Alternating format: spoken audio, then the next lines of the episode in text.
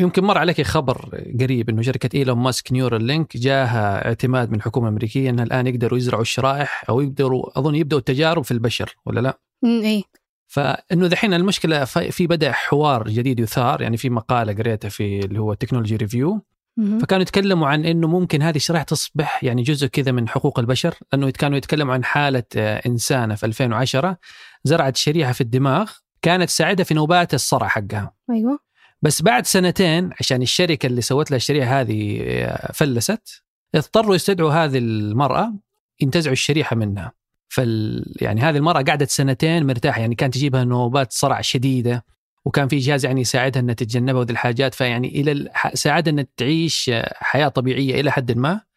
لكن بهذا الس- السبب ما إنه خلاص إنه شركتنا فلست يلا تعالي إحنا ننتزع منك الشريحة. أوبس. واللي هو دحين يعني تتخيلي قدام يعني مثلا انت تركبي شريحة تخليكي مثلا إنتاجيتك تزيد في شغلك فجأة ممكن إذا ما جددت اشتراك ولا حاجة يقولوا لك تعالي رولا ناخذ الشريحة وإنتاجيتك تنزل. هذا بودكاست الفجر من ثمانية بودكاست فجر كل يوم نسرد لكم فيه سياق الأخبار اللي تهمكم. معكم أنا رولا عبد الرحمن. وأنا ثمود بن محفوظ. في الخبر الأول اليوم مشروع عراقي يربط الخليج بآسيا وأوروبا. وفي الخبر الثاني أول طائرة صينية تجارية للركاب.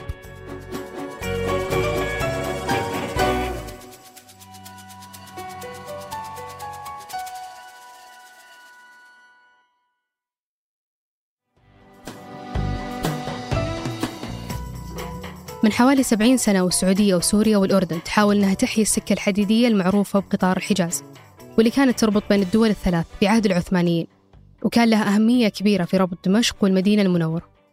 وبدأت محاولات إحياء قطار الحجاز في عام 1955 بعد مؤتمر عقد في الرياض.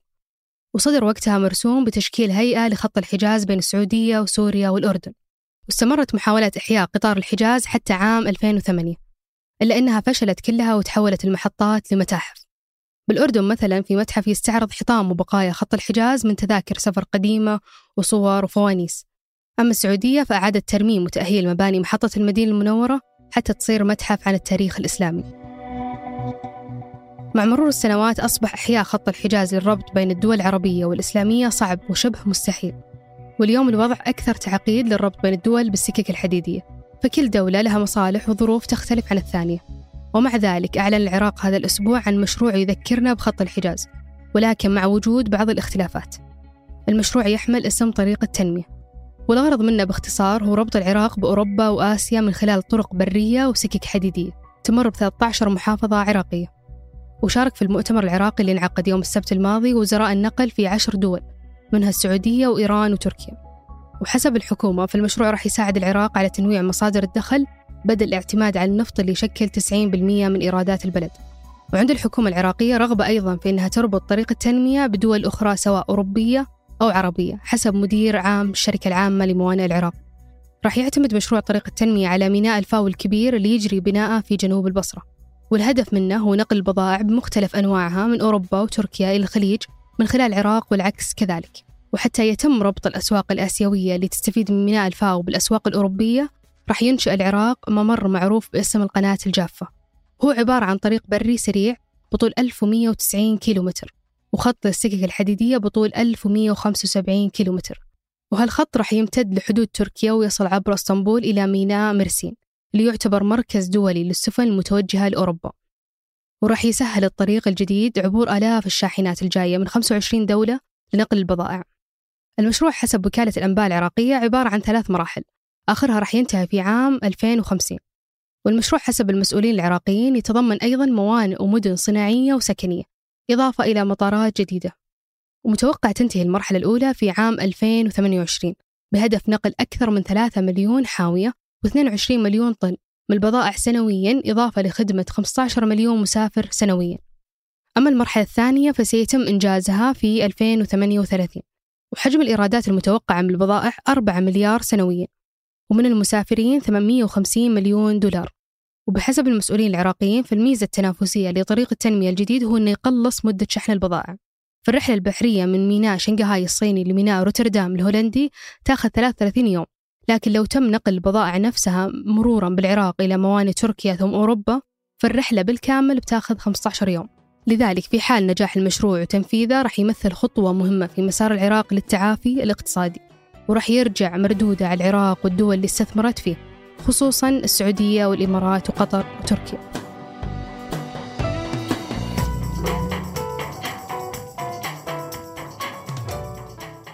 أمس الأحد أقلعت أول طائرة ركاب صينية من نوع سي 919 في أول رحلة تجارية لها. ويعتبر هذا الحدث هو تحول نوعي للصين اللي تسعى لمنافسة الشركات الغربية في قطاع النقل الجوي. سي 919 هي طائرة ركاب صغيرة صنعتها شركة الطائرات التجارية كوماك. وتم تصميم الطائرة الصغيرة عشان تكون قادرة على نقل 190 راكب. وأسست الحكومة الصينية شركة كوماك في 2008 خصيصا عشان تصنع هذا النوع من الطائرات واللي تعرف باسم طائرات الممر الواحد واللي كانت أول رحلة تجريبية لها في 2017 بعد الرحلة الناجحة اللي صارت أمس تم اعتماد الطائرة رسميا من قبل إدارة الطيران المدني الصينية واستقبلت شركات الطيران خبر اعتماد الطائرة باهتمام كبير. عندك شركة إيسترن إيرلاينز طلبت أربع طائرات بتكلفة قيمتها 99 مليون دولار لكل طائرة. بالإضافة أنه في سبع شركات أخرى قدمت طلبات لاستئجار 300 طائرة بعد أكثر من شهر فقط من اعتمادها من الطيران. ولو قارنا المنافسة اللي تحاول الشركة تحققها ضد الشركات الغربية راح نشوف أنه الكفة تميل لصالح الشركة الصينية. فبنهاية السنة الماضية تلقت كوماك 305 طلب شراء لطائراتها في الصين. في المقابل حصلت بوينغ على 116 طلب فقط لسلسلة طائرات 737 والخبراء يعتقدون أن هذه الأرقام تعطي مؤشرات على قدرة الطائرات الصينية في كسر احتكار شركات زي بوينغ وإيرباص للسوق المحلي. وتشير التقارير أنه حجم سوق الطيران الصيني وهيمنة الشركات المملوكة للدولة بيعطي طائرة سي 919 ميزة المنافسة رغم أقدمية شركات تصنيع الطائرات الأجنبية في الصين. لكن في تحديات تواجه هذا النوع من الطائرات الصينية. أولها أن الشركة المصنعة تستورد معظم قطع الغيار من الشركات الأجنبية وهذا يشتمل على المحركات وتقنيات الطيران وأنظمة التحكم والاتصالات وحتى معدات الهبوط. أما التحدي الأهم فهو القيود المفروضة من أمريكا على الصادرات الموجهة للصين خصوصا بعد اتهامات اللي توجهت للصين بالتجسس في قطاع تكنولوجيا الطيران في 2018 وعموما تخطط الصين إنها تستحوذ من خلال إنتاج طائرات سي 919 على 10% من حصة السوق المحلي من الطائرات بحلول العام 2025.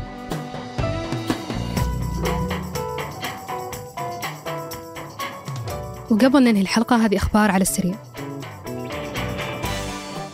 بالرغم من وجود هدنة لوقف إطلاق النار في السودان واللي بدأت الأسبوع الماضي بين الجيش السوداني وقوات الدعم السريع برعاية سعودية أمريكية استمرت الاشتباكات العسكرية بين الطرفين خاصة في شمال خرطوم بحري اللي تعرضت لقصف كثيف متبادل بين الطرفين. واتهم الجيش السوداني قوات الدعم السريع بأنها هي اللي دمرت شركة سك النقود بعد ما تم استهدافها بضربة جوية. وفي بيان الخارجية السعودية دعت أمريكا والسعودية الطرفين للتوصل لاتفاق بشأن تمديد الهدنة اللي تنتهي اليوم. واللي بالرغم أنها ما اكتملت بالصورة المتفق عليها إلا أن تمديدها بيسهل وصول المساعدات الإنسانية للشعب السوداني. بعد المباحثات اللي بدأت بين السعودية وسوريا قبل شهرين من الآن بهدف استئناف عمل البعثات الدبلوماسية والخدمات القنصلية والرحلات الجوية بين البلدين اللي صدر فيها قرار من الخارجية السعودية بداية هذا الشهر وصل هذا الأسبوع لسوريا الفريق الفني السعودي المكلف بإعادة فتح سفارة المملكة فيها بعد 11 سنة من توقف عملها. وكان يرأس الفريق الوزير غازي العنزي اللي التقى مع مسؤولين من الخارجية السورية في دمشق.